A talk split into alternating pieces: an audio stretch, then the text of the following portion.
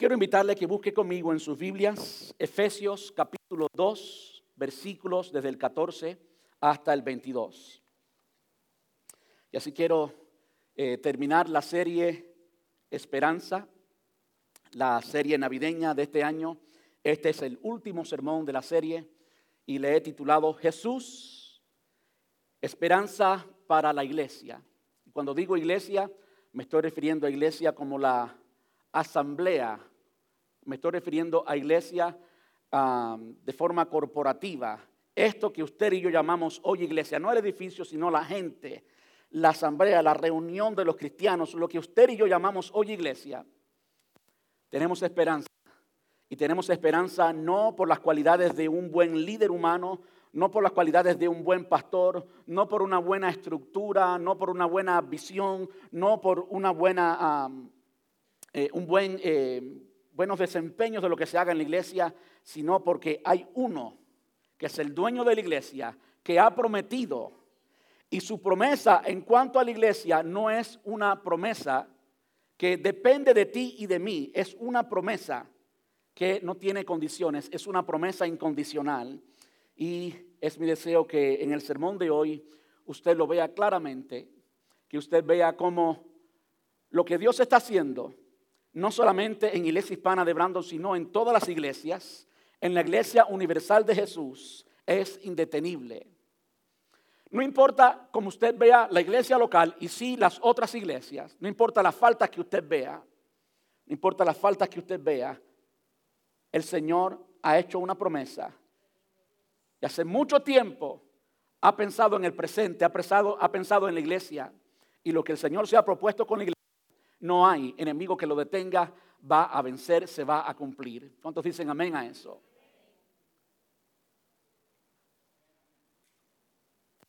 Yo quiero leerles en Efesios capítulo 2, versículos desde el 14 en adelante, y estoy leyendo la versión nueva traducción viviente, como acostumbro, y dice, pues Cristo mismo nos ha traído la paz. Él unió a judíos y a gentiles en un solo cuerpo cuando, en un solo pueblo, perdón, cuando por medio de su cuerpo en la cruz derribó el muro de hostilidad que nos separaba. Lo logró al poner fin al sistema de leyes, de mandamientos y ordenanzas. Hizo la paz entre judíos y gentiles al crear de los dos grupos uno nuevo, un nuevo pueblo en él. Cristo reconcilió a ambos grupos con Dios en uno solo o en un solo cuerpo por medio de su muerte en la cruz y la hostilidad que había entre nosotros quedó destruida. Cristo les trajo la buena noticia de paz tanto a ustedes, los gentiles, que estaban lejos de él, como a los judíos que estaban cerca. Ahora todos, qué bueno que podemos decir ahora, ahora todos podemos tener acceso al Padre por medio del Espíritu Santo gracias a lo que Cristo hizo. Y quiero leer ese versículo una vez más porque allí está el lema de la serie, Esperanza para Todos. Ahora todos podemos tener acceso al Padre por medio del mismo Espíritu Santo, gracias a lo que Cristo hizo por nosotros. Versículo 19. Así que ahora ustedes, los gentiles, ya no son unos desconocidos ni extranjeros, son ciudadanos juntos con todo el pueblo santo de Dios. Son miembros de la familia de Dios. Juntos constituimos su casa, la cual está edificada sobre el fundamento de los apóstoles y los profetas. Y la piedra principal es Cristo Jesús mismo. Estamos cuidadosamente unidos en Él. Qué bueno, estamos cuidadosamente unidos en Él y vamos formando un templo santo para el Señor. ¿Cuántos dicen amén a eso? Vamos formando un templo santo para el Señor. Por medio de él, ustedes los gentiles también llegan a formar parte de esa morada donde Dios vive mediante su espíritu. ¿Cuántos dicen amén a eso? Ayúdenme en oración. Señor, te damos gracias en esta preciosa mañana, Señor, por tu presencia en nuestras vidas. Te damos gracias por tu presencia en este lugar, Señor. Te damos gracias por el privilegio de poder adorarte. Muchas gracias. Señor, hoy queremos, te rogamos que nos hables, que llenes nuestro corazón de esperanza al conocer lo que tú tienes en tu corazón, Señor, para la iglesia, para nosotros, tu pueblo, que fuimos comprados por tu sangre, que ahora te pertenecemos a ti, que ahora somos familia tuya, Señor. Llena, Señor, nuestro corazón de esperanza, de modo que en el presente podamos poner nuestra mirada en tus promesas, no en los problemas, no en las dificultades, no en aquello a lo cual el enemigo quiere poner nuestra mirada, sino que podamos ponerla en tus promesas. Podamos ponerla en ti, que Él es fiel y todopoderoso para cumplir tus promesas.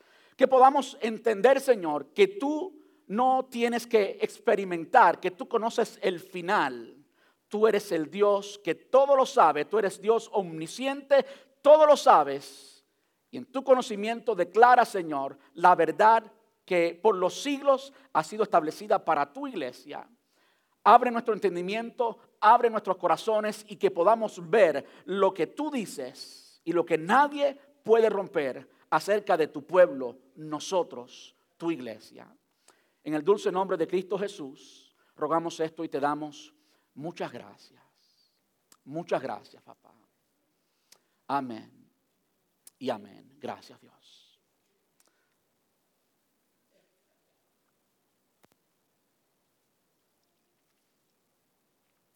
¿Cuál es tu diagnóstico de la iglesia hoy? No la iglesia hispana de Brandon, sino la iglesia en general. ¿Cuál es tu diagnóstico?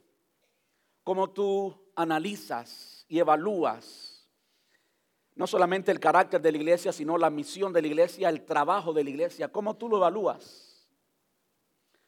Bueno, si somos realistas y miramos a nuestro alrededor, podemos ver muchas cosas alarmantes. Podemos ver muchas cosas que nos puedan causar tristeza. Podamos ver muchas estadísticas, incluso en la iglesia en Estados Unidos, que son tristes para nosotros. Eso es la realidad. No podemos tapar el sol con un dedo, como se dice en nuestros países. La realidad es esa. Lo que usted ha visto, usted no es ciego, usted es parte de la iglesia, usted conoce las faltas de la iglesia, conoce las faltas de la iglesia local y quizás conozca las faltas de otras iglesias, de modo que puede tener una idea de las faltas que tiene la iglesia del Señor universal, la iglesia de Jesús, que es una, no hay dos, hay una sola iglesia. Y si usted mira esa realidad a través del ojo natural, usted quizás pueda desalentarse, quizás Quizás. Y digo quizás porque hay muchas personas que tienen la visión, tienen el discernimiento para ver lo que el Señor está haciendo y entender que lo que Dios está haciendo en una ciudad o en un país no es necesariamente lo que Dios está haciendo con la iglesia, porque la iglesia es universal y es una. hay personas que pueden mirar la iglesia desde, desde la perspectiva local y tener una, idea, pero cuando miran la iglesia a nivel internacional, a nivel mundial, la iglesia de Jesús que es una, pues entonces nos damos cuenta de muchas cosas que el Señor está haciendo. Yo quiero decirles algo, en la palabra de Dios, usted nunca ha encontrado y no va a encontrar, a no ser que haya una traducción o una versión, una interpretación nueva, usted nunca ha encontrado la palabra realidad, usted ha encontrado la palabra verdad. No la realidad, sino la verdad. Jesús dijo, Padre, santifícalos en tu palabra, tu palabra es verdad. Jesús dijo, yo soy el camino y la verdad y la vida. Nadie viene al Padre sino por mí. Y conoceréis la verdad y la verdad os hará libre. En ningún momento nos habla de la realidad.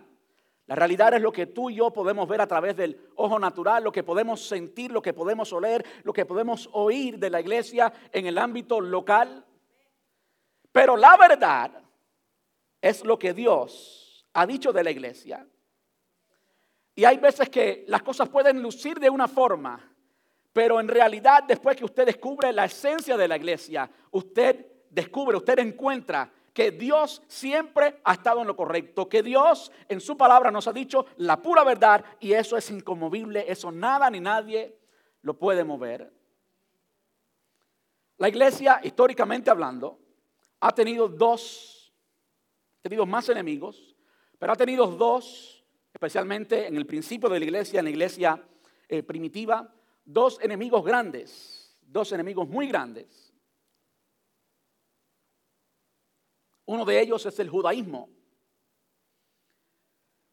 Contrario a lo que muchas personas piensan en la relación del judaísmo o de la religión judía y la religión cristiana, la religión cristiana, si puede categorizarse como religión, el cristianismo no es una continuidad del judaísmo, es algo totalmente nuevo. Y es lo que hemos visto en el pasaje que leímos originalmente cuando Pablo le escribe a la iglesia en Éfeso. El Señor no estaba tratando de arreglar el judaísmo, no. El Señor estaba haciendo algo nuevo, totalmente nuevo. Y la parábola conocida eh, del vino y los odres, que el Señor no pone vino nuevo en odres viejos, nos dice exactamente eso. El Señor no estaba poniendo el vino nuevo del Espíritu Santo en odres viejos en la religión del judaísmo, sino que estaba haciendo algo totalmente nuevo. La iglesia era algo totalmente nuevo, aunque sí usamos el Antiguo Testamento, sí es el mismo Dios de Abraham, de Isaac y de Jacob, sí por supuesto creemos en todos los patriarcas y honramos lo que ellos han hecho, pero el cristianismo no es una continuidad y no es un judaísmo arreglado, no es algo totalmente nuevo. De hecho, si usted estudia los evangelios, especialmente el evangelio de Juan, va a encontrar que muchas veces el Señor Jesús identificó y declaró verbalmente, literalmente, como los escribas y fariseos, los maestros del judaísmo, estaban totalmente contrarios, ni siquiera podían oír la palabra de Dios, no podían aceptar a Jesús, eran incapaces. El judaísmo fue quizás el enemigo más grande que tuvo la iglesia en el primer siglo, y después del judaísmo estuvo el imperio romano, la fuerza humana que gobernaba en aquel tiempo, el imperio romano, ambas, el judaísmo y el imperio romano se opusieron fuertemente en contra de la iglesia. Pero qué bueno es mirar la historia y entender que el cristianismo venció y el judaísmo no pudo detener a Jesús, no pudo detener a los apóstoles, no pudo hacer nada, fue ineficiente. Todo, absolutamente todo plan que se genera en las tinieblas en contra de la iglesia, va a ser tal como el judaísmo, ineficiente en detener la iglesia del Señor. Lo mismo podemos decir del imperio romano. Con toda su gloria, con todo su esplendor, con todo su dominio, no pudo detener la iglesia de Jesús. No pudo detener la obra del Señor. Aunque mataron a cristianos, aunque los apóstoles todos fueron asesinados, con la excepción de Juan, que murió eh, por muerte natural, pero después de, haber sido echado en una olla de aceite hirviendo. A pesar de eso, a pesar de que las calles de Roma se alumbraban con cristianos ardiendo, nada de eso pudo detener la iglesia del Señor, porque la iglesia del Señor es indetenible. De hecho, el mismo imperio romano, si usted estudia la historia, llegó a ser la meca de la iglesia. Porque no hay nada ni nadie que se pueda oponer al Dios Todopoderoso y pueda vencer. Yo quisiera que viéramos en las palabras de hoy cómo la iglesia, lo que tú y yo somos, aquellos que le servimos al Señor, aquellos que podemos decir que somos de Él, que le pertenecemos a Él, cómo tú y yo podemos ver en la palabra de Dios el hecho de que lo que estamos viviendo hoy, no importa cuál sea la realidad, no importa lo que tú oigas y veas, ese es el plan perfecto de Dios y es indetenible. Aún en el presente es indetenible. En varias ocasiones he predicado de cuando la palabra iglesia aparece por primera vez en nuestra Biblia, Mateo capítulo 18, cuando el Señor Jesús está hablando con Pedro. Había una pregunta que era clave, que define lo que es un cristiano, no, que define tu futuro. La pregunta clave que Jesús le hizo a los apóstoles es, ¿quién dice la gente que yo soy?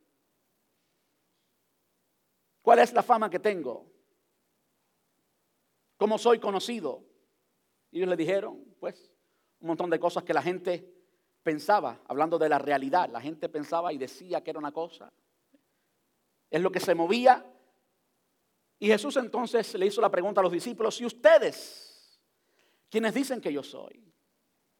Fue entonces que el apóstol Pedro le dijo, tú eres Jesús, el Mesías, el Hijo del Dios viviente. Y fue entonces que Jesús le dice, pues no te lo reveló carne ni sangre, sino vuestro Padre que está en los cielos. Y entonces Jesús le dice algo a Pedro, le dice, yo edificaré mi iglesia y las puertas del Hades, escuche bien, no prevalecerán contra ella.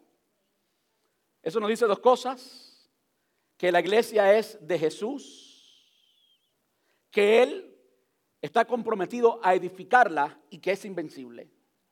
Las puertas del Hades, el infierno, no pueden prevalecer contra la iglesia. Y nótese que la imagen que Jesús está dando cuando habla de las puertas del infierno no prevalecerán contra la iglesia, la imagen que está dando no es una imagen defensiva de parte de la, iglesia. Muchas veces cuando leemos ese pasaje pensamos que la iglesia se está defendiendo del infierno y vimos a la iglesia como desde una perspectiva defensiva. Lo citamos cuando nos sentimos, eh, nos sentimos eh, oprimidos, cuando sentimos el ataque del enemigo, a veces citamos ese pasaje. Pero lo que el Señor Jesús está diciendo es que nosotros estamos de la parte ofensiva y las puertas del infierno son las que se están defendiendo en contra de nosotros. Era una imagen muy clara, muy eh, fácil de entender para los tiempos de Jesús y para todos los que nos gusta Netflix y hemos visto eh, historias de, de, ese entonces. Las ciudades eran ciudades amuralladas, tenían las puertas. Si tú rompías las puertas de la ciudad, tenías acceso a la ciudad. Las puertas del infierno no prevalecerán contra la iglesia. Cuando tú y yo tomamos la posición que el Señor nos ha dado en su autoridad, ¿eh?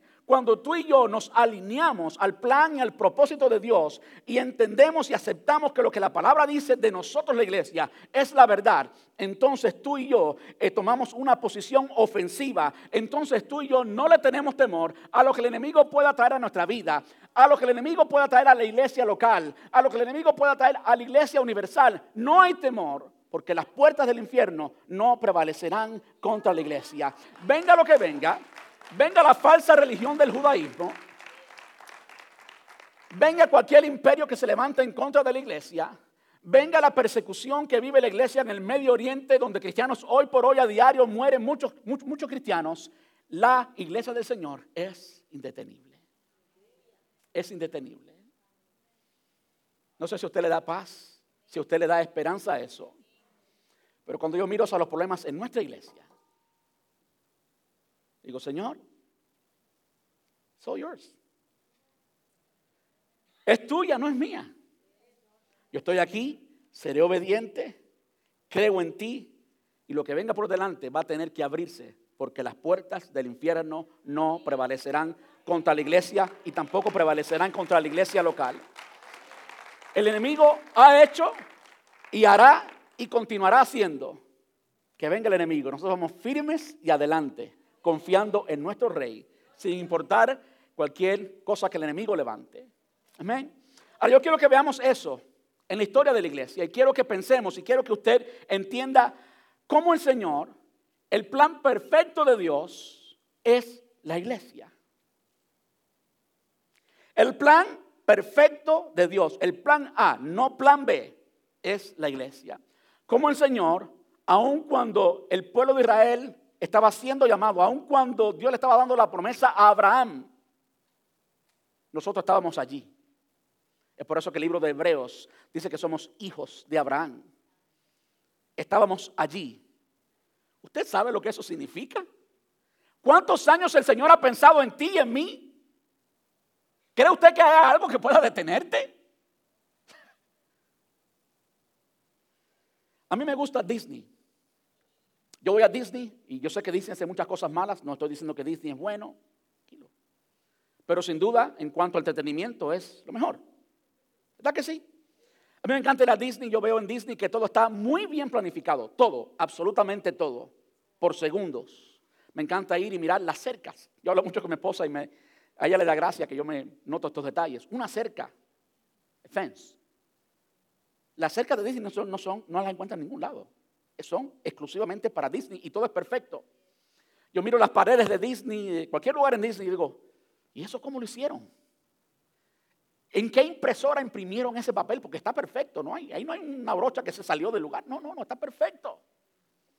Y cada vez que Disney está haciendo algún proyecto nuevo, un ride nuevo, parte de un parque nuevo, usted puede tener la expectativa de que lo que viene es perfecto a, a la medida humana, es perfecto. Usted va con esa certeza de que Disney hace años pensó en ese parque y comenzó a plantar árboles y comenzó a desarrollar un plan completo. Y ese plan completo lo va a desarrollar como ha desarrollado todas las otras cosas que Disney ha hecho, porque la historia de Disney nos dice lo bueno que ha sido Disney en hacer todo lo que planifica hacer. Yo te animo a mirar a Dios, que es mucho mejor que Disney. Yo te animo a considerar que la luna no se mueve del lugar donde tiene que moverse, ni la tierra tampoco, ni los volúmenes de oxígeno cambian. Porque Dios ha declarado, ha decretado leyes que no pueden ser cambiadas. Ese es el Dios que tú y yo le servimos. Y cuando Dios hace algo o dice algo, Dios lo hace. So quiero que por favor vayamos a la palabra de Dios y miremos lo que Dios nos dice en su palabra acerca de nosotros. Por favor, tócate en el pecho si es posible y dile, eso es conmigo. Lo que Dios ha dicho de mí, yo soy la iglesia. En el Antiguo Testamento hay dos, dos cosas, si se puede decir, que nos habla acerca de la presencia de Dios en el pueblo de Dios. Y estas dos cosas son el tabernáculo y son el templo, el templo judío, el templo eh, de Dios, podemos decirle así. Pero antes que surgiera el templo, quiero ir atrás a donde cuando el Señor llamó Abraham. Abraham era, era un pecador como cualquiera. Abraham era un pecador como cualquiera. Y el Señor en su gracia, gracia es favor inmerecido. Dios en su gracia, no porque Abraham lo merecía, sino porque a él le placía escoger a Abraham y punto. Así escogió a Abraham.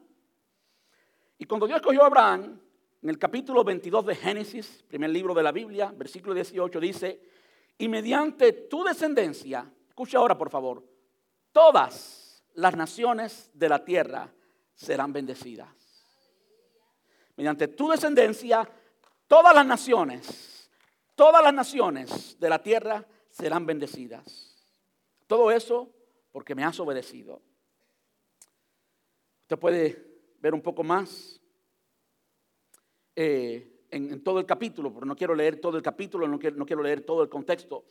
Lo que vemos aquí es que el Señor había escogido a Abraham y cuando escogió a Abraham, por el puro afecto de su voluntad, por pura gracia, le dio una promesa a Abraham. Esa promesa que Dios le dio a Abraham era una promesa incondicional. Era una promesa incondicional. El Señor le dijo, voy a hacer esto y punto. Y sí, podemos ver en el, en el contexto que el Señor le había prometido eso a Abraham porque él ya había sido obediente, como termina el versículo 18, todo eso porque me has obedecido. Era un producto de la obediencia de Abraham no era una causa, Abraham no tenía que comenzar a ser obediente para que entonces Dios le prometiera eso, no. Era un producto y era una promesa incondicional. No importa lo que pasara, y podemos ver en toda la historia, en toda la descendencia de Abraham, las cosas malas que hicieron no detuvieron la promesa de Dios porque era una promesa incondicional. En la palabra de Dios hay muchas promesas incondicionales y también hay muchas que son condicionales, que sí son sujetas a una condición a un comportamiento. Ahora, hablando del tabernáculo, hablando del tabernáculo, tenemos que entender la historia del tabernáculo. Abraham tuvo un hijo llamado Isaac, Isaac tuvo un hijo llamado Jacob, y Jacob tuvo doce hijos. Y esos doce se convirtieron, esa familia grande se multiplicó y se convirtió en lo que conocemos hoy como el pueblo de Israel. Si usted conoce la historia bíblica de José, cómo José llegó a este Egipto porque sus hermanos lo vendieron, lo despreciaron. Pero eso era parte del plan de Dios. Ese pecado Dios lo usó para cumplir el propósito y la promesa incondicional que le había prometido al pueblo de Israel, que le había prometido, perdón, a Abraham. Y allí en Egipto estaba José y José recibe a su familia. Y es conmovedora la historia cuando usted lee y entiende cómo José perdona a sus hermanos y manda a buscar a su padre ya anciano. Y allí en Egipto terminaron siendo esclavos. Pero en medio de la esclavitud se cumplió la promesa, o parte de la promesa que Dios le había hecho a Abraham, que su descendencia iba a ser numerosa como las estrellas y como la arena. Aunque estaban en cautiverio, aunque estaban en esclavitud, en medio de la esclavitud, esa parte de la promesa se cumplió. El pueblo creció tanto, tanto que se convirtió en una amenaza para el pueblo egipcio. De modo que los egipcios dijeron, Faraón dijo, este pueblo pues son muy saludables, muy fuertes, muy grandes, son más grandes que nosotros, tenemos que oprimirlos más. Y eso llegó a la presencia de Dios y es entonces que Dios llama a Moisés. Y cuando Dios llama a Moisés, por encima de nuevo de cualquier imperio, por encima de cualquier potestad, el plan de Dios se cumple. Dios sacó al pueblo de Israel del cautiverio egipcio con milagros, con señales, con prodigios, por encima de quien sea, porque Dios es un Dios fiel, es un Dios fiel a su palabra. Mientras estaban, estaban en el desierto, pues Dios se manifestó de una forma especial con este pueblo. Dios se manifestó de una forma especial con este pueblo. Después vinieron los reyes de Israel. Hubo un momento en que la nación de Israel, acuérdense que la promesa a Abraham fue que en él serían benditas todas las naciones de la tierra. Esa promesa para Abraham fue una promesa que él no entendió, porque en aquel entonces, como en el presente, las naciones se pelean y luchan. Todo el mundo quiere tener el poder y ser el dueño del mundo. Por eso ocurren o suceden los imperios. Y esta promesa de que en él serían benditas todas las naciones de la tierra, esto de bendecir, esto de alegrar, de dar, bendecir es sinónimo de alegrar. Era algo muy extraño pero era el plan y el propósito de Dios con la nación de Israel, con el pueblo de Israel. Ahora nótese que decía todas las naciones de la tierra. En un momento, pues, el pueblo de Israel, que no tenía rey, que Dios era su rey, vivían una teocracia donde Dios era quien gobernaba a través de los profetas, a través de los líderes y jueces. Llegó un momento en que el pueblo dijo, no, nosotros queremos ser como las otras naciones. Queremos tener rey. ¿De quién fue ese plan? El plan fue del pueblo. No fue el plan de Dios, fue el plan del pueblo. Y Dios, pues, les concede eso. Porque a veces que Dios concede y permite cosas que nosotros queremos, pero eso no va a obstaculizar el plan de Dios. No es el plan perfecto de Dios, es el plan permisivo de Dios, pero va a usar incluso eso Este pueblo que había elegido tener rey, tuvieron el primer rey, ustedes saben quién, quién fue, Saúl, y después de Saúl vino David, que sí fue un rey escogido por Dios, y ustedes conocen la historia. En el segundo libro de Samuel, capítulo 7, versículos del 4 al 7, nos dice lo siguiente, pero esa misma noche el Señor le dijo a Natán, Natán era el consejero del rey David, y no solamente era el consejero, sino que era profeta de Dios, tenía intimidad con Dios, escuchaba a Dios, era el consejero del rey. Era amigo del rey y consejero, y esa misma noche escuchó del Señor. Y Dios le dijo, ve y dile a mi siervo David, esto ha declarado el Señor. ¿Acaso eres tú el que me debe construir una casa en la que yo viva?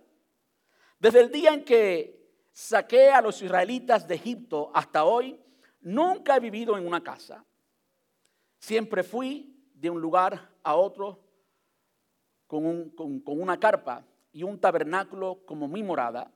Sin embargo, donde quiera que fui con los israelitas, ni una sola vez me quejé ante los jefes de las tribus de Israel, los pastores de mi pueblo Israel. Nunca les pregunté, ¿por qué no me han construido una hermosa casa de cedro? ¿Qué significa esto?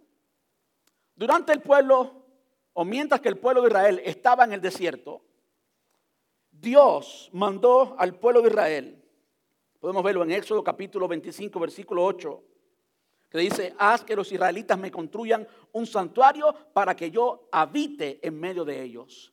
Usted escuchó bien, para que yo habite en medio de ellos.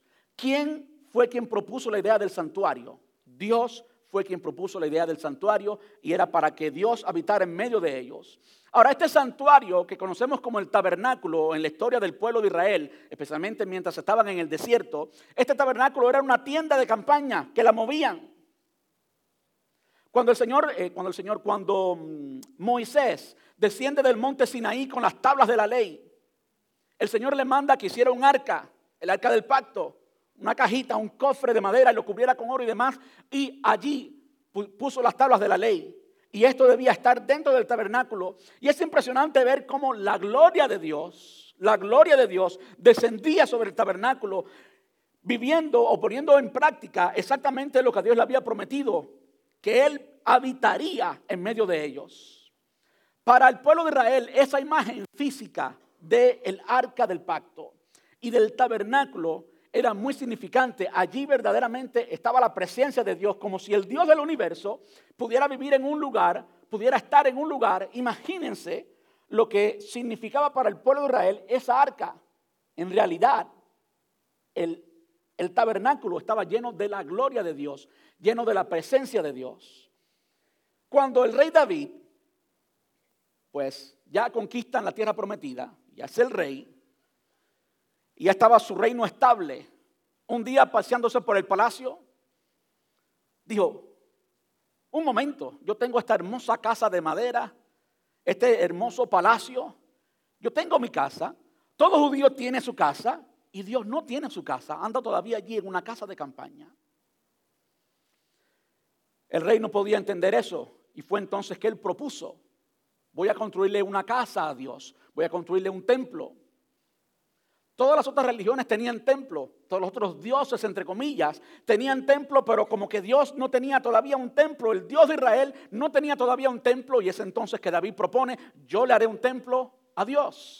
Y como era parte del pensamiento normal en aquel entonces, que le dice Natán, su amigo, el consejero, el profeta, pues adelante, Dios respaldará todo lo que tú hagas. Pero esa misma noche, como dice el versículo 4 de lo que acabo de leer, pero esa misma noche el Señor le dijo a Natán y entonces le dijo eso. Básicamente lo que Dios le dijo a David a través del profeta Natán fue lo siguiente. ¿Cuándo me he quejado yo de no tener casa?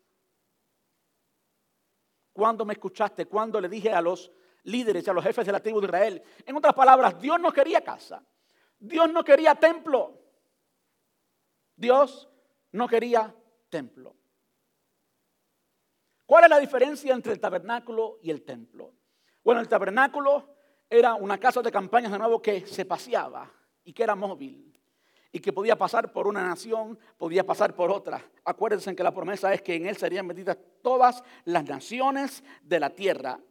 En el momento en que encerramos a Dios o que ellos encerraron a Dios en un templo, en un lugar que no era el plan de Dios, que no era el propósito de Dios, que no era el deseo de Dios, pues estaba centralizando la bendición que Dios le daría a Israel, se estaba centralizando en un lugar y efectivamente eso fue lo que pasó. Eso fue lo que pasó. Dios le permitió, fue la voluntad permisiva de Dios, le permitió a David preparar, hacer los preparativos del templo, porque al final era un buen gesto de parte de David, lo hacía por amor a Dios, y Dios lo aceptó, aunque fue su hijo Salomón quien construyó el templo. Ahora, cuando ese templo es dedicado a Dios, Dios habla y lo que dice acerca de ese templo es algo totalmente condicional. Totalmente condicional. Si ustedes se comportan, si ustedes obedecen a mi palabra, si ustedes hacen esto, no importa la gloria del templo, no importa el oro que hay en el templo, no importa la majestad del templo, no importa el esplendor, si ustedes no obedecen a la palabra, entonces yo no estaré allí no estaré allí. Y eso fue exactamente lo que ocurrió. Para que tengan una idea de cómo ocurrió esto. Salomón era un hombre muy eh, exigente, un rey que conoció el esplendor de la gloria de Israel y tenía un sabor muy exquisito. Salomón no escogía a cualquier mujer para ser su esposa, escogía princesas. ¿eh? Y Salomón tenía nada más y nada menos que 700 700. Estaba loco Salomón. Estoy jugando. Permítame, por favor, no, no me regañen por eso. 700. ¿Qué fue lo que pasó con Salomón? Bueno, que esas 700 reinas, a cada una de ellas le construyó una casa, un palacio, 700 palacios. Ni Donald Trump le hacía nada. 700 casas, 700 palacios y 700 templos. ¿Templos de quiénes? De los dioses de esas naciones, de los dioses de esa cultura. ¿Cuál fue el primer mandamiento que el Señor le dio a Moisés? Yo soy el Señor tu Dios que te saqué de la tierra de Egipto y por lo tanto no tendrás dioses ajenos delante de mí. De modo que Salomón estaba rompiendo el primer mandamiento, algo sobre lo cual Dios era absolutamente celoso, y no una, ni dos, ni tres, sino 700 veces iba a donde estaban sus esposas y vivía en sus casas y también adoraba en sus templos. Salomón no honró al Señor, no honró a su padre David, y es por eso que en el 587 antes de Cristo, bajo Nabucodonosor, se destruyó el primer templo. Dios no está interesado en una casa. A Dios, se lo voy a decir en cubano, porque soy cubano, a Dios le importa un comino el templo.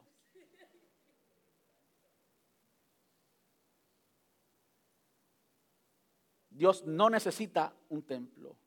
Le voy a decir más, Dios ya tiene un templo. Desde antes de la fundación del mundo, el Señor quería habitar en un templo. ¿Cuál templo? Después del que se dividió el reino del norte y del sur, Israel en el norte, Judea en el sur, o Judá en el sur, pues pasaron muchos años y hubo un profeta que nos dice acerca del segundo templo. El segundo templo fue enviado a ser por alguien que no era, no era temeroso de Dios, pero hicieron un templito, como todas las otras religiones tenían templo, pues hicieron un templo para el Dios de Israel. Y cuando Ageo nos profetiza de este templo, está en Ageo capítulo 2, versículos del 3 al 9.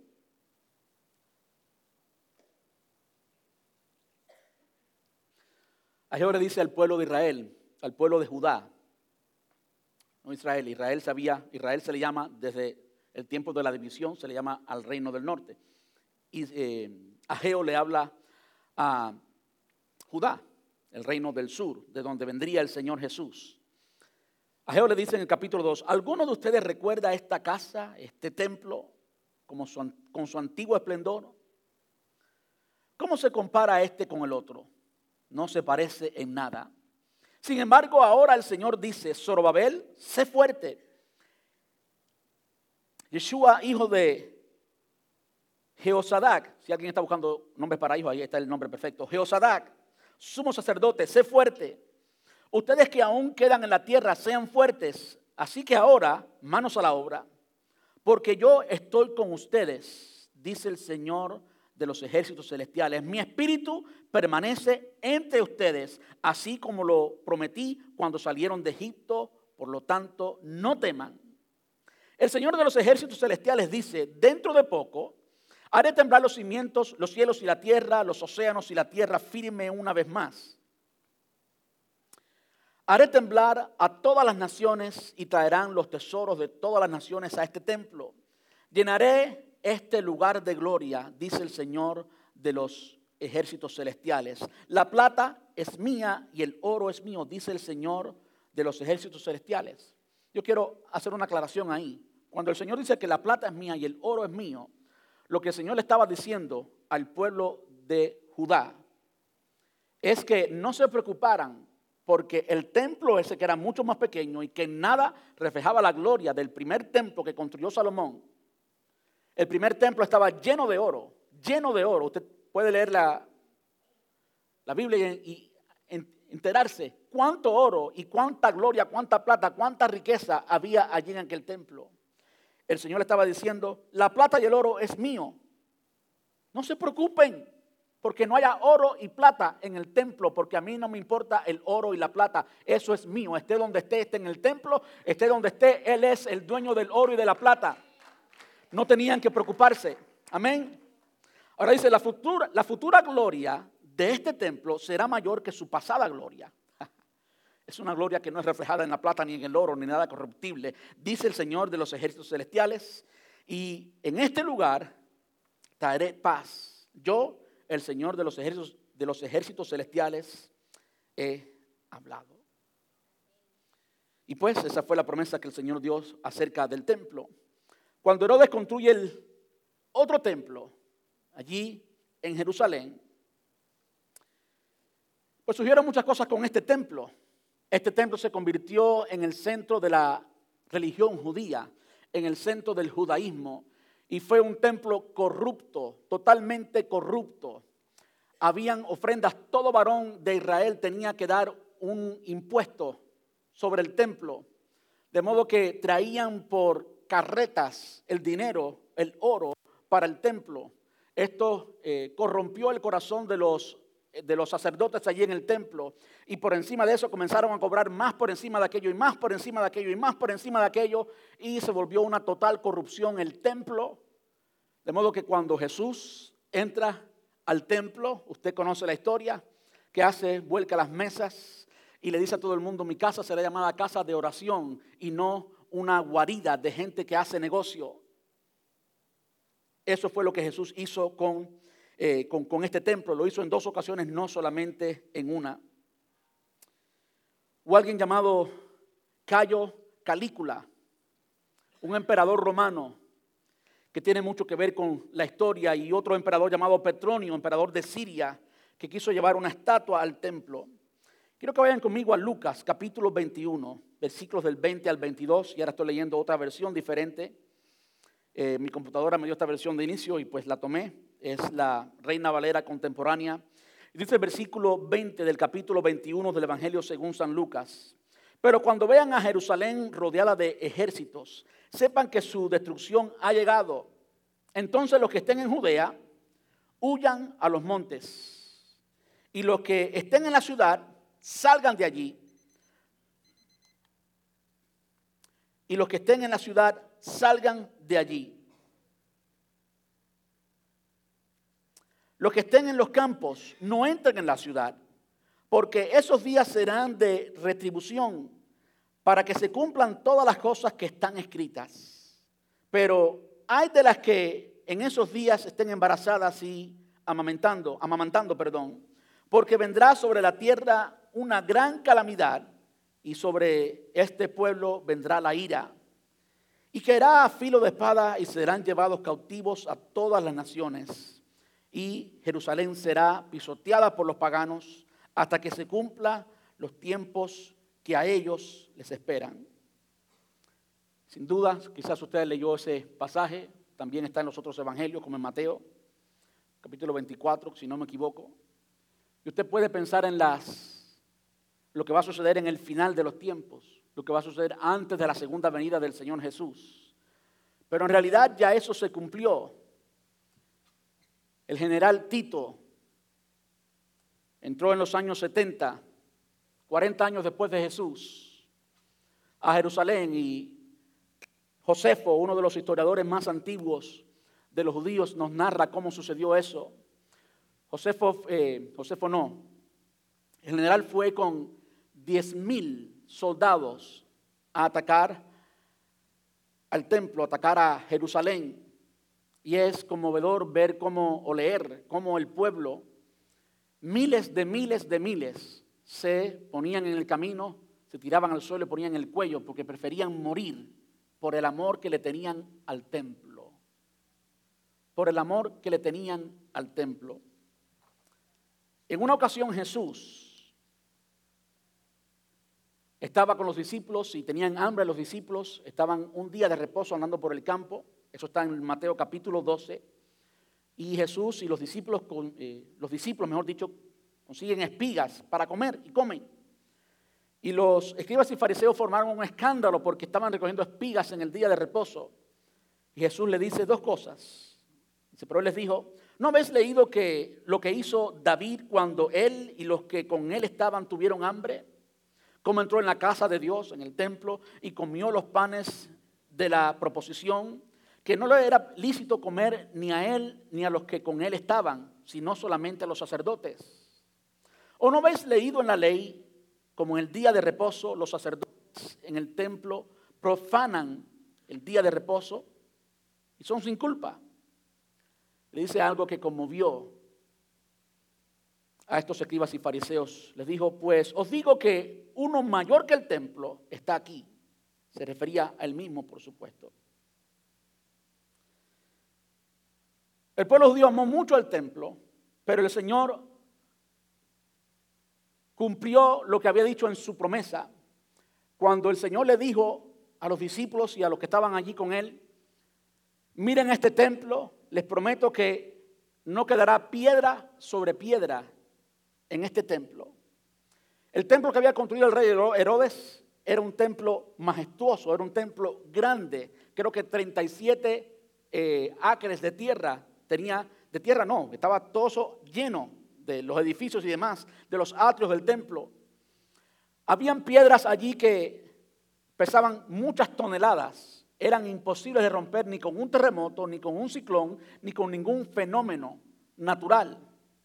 Y Jesús todavía había dicho que no quedaría piedra sobre piedra de ese templo. El general Tito cuando invade a Jerusalén destruyó totalmente el templo e hizo exactamente lo que Jesús había prometido.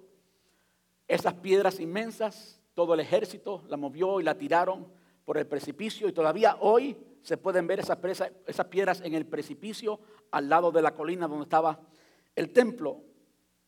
¿Por qué decimos, por qué les digo esto? Les digo esto porque el templo intentaba, el templo encerró a Dios dentro de cuatro paredes, el templo fue algo que contaminó a la religión judía, de modo que allí en el templo se convirtieron todos los sacerdotes, se convirtieron en gente hipócrita, en gente religiosa, en gente que no amaban, en gente que se creían los mejores, en gente que se creía más santa, en gente que no tenía amor por los demás, en gente enfocada en ellos mismos. Y eso es un un warning, una advertencia para nosotros, que aunque tenemos a Dios, no podemos convertirnos en alguien enfocados en nosotros mismos, no podemos convertirnos en alguien que está siempre jugando a todo el mundo y que todo el mundo es inmerecedor de Dios menos nosotros. No, esa fue la forma de pensar de los escribas y fariseos. Esa fue la forma de pensar de gente hipócrita que por fuera parecía tener a Dios, pero por dentro no tenía nada de Dios. Y lo menos que Dios quiere es que tú y yo nos convirtamos en eso. Lo que Dios quiere es salir de las cuatro paredes. Lo que Dios siempre tuvo en plan lo que siempre tuvo Dios en propósito fue lo que se manifestó con el tabernáculo, algo móvil, algo que salía de las cuatro paredes, algo para bendecir a las naciones. El plan de Dios era que en Abraham serían benditas todas las familias de la tierra. ¿Y cómo se cumplió eso? En Jesús. Cuando Jesús nació, vino a bendecir a todas las familias de la tierra. Y es por eso que Juan, amigo de Jesús, discípulo de Jesús, apóstol después, dijo en Juan capítulo 3, versículo 16, cuando Jesús estaba hablando con Nicodemo. Le dijo, Nicodemo, porque de tal manera amó Dios al mundo. No solamente a Israel, sino al mundo. No solamente a los cristianos, sino a los pecadores, a los que no se parecen a ti, a los que tú crees que no son merecedores de Dios. ¿Sabes qué? Nosotros tampoco somos merecedores de Dios.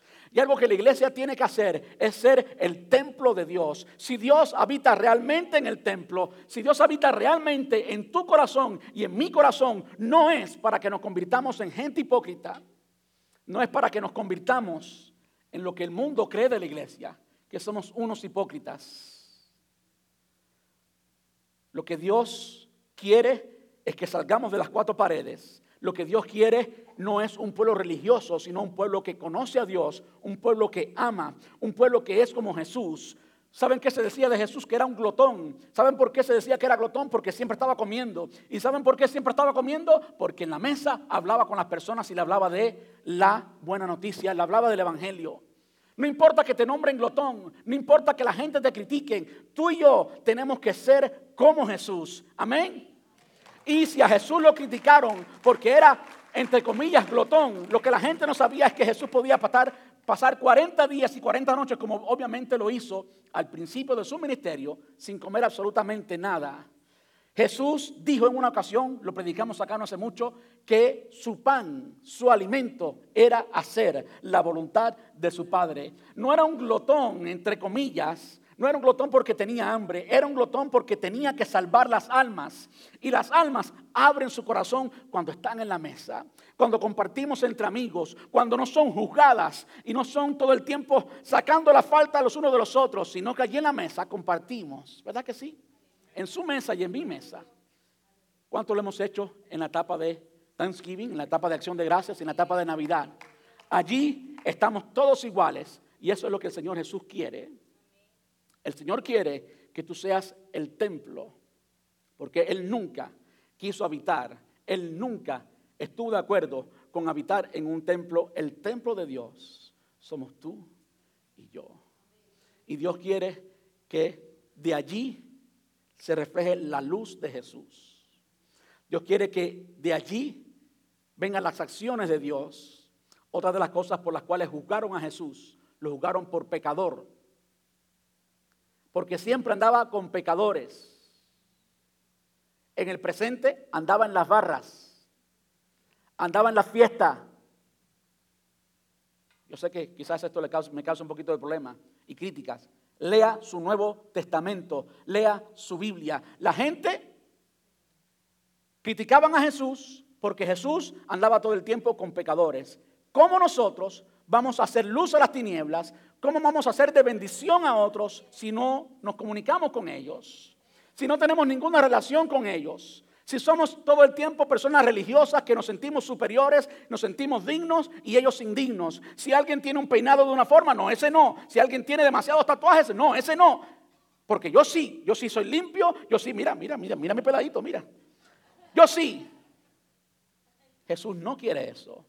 Jesús quiere un lugar donde Él habite y que Él habite con propósito y el propósito de bendecir a otros.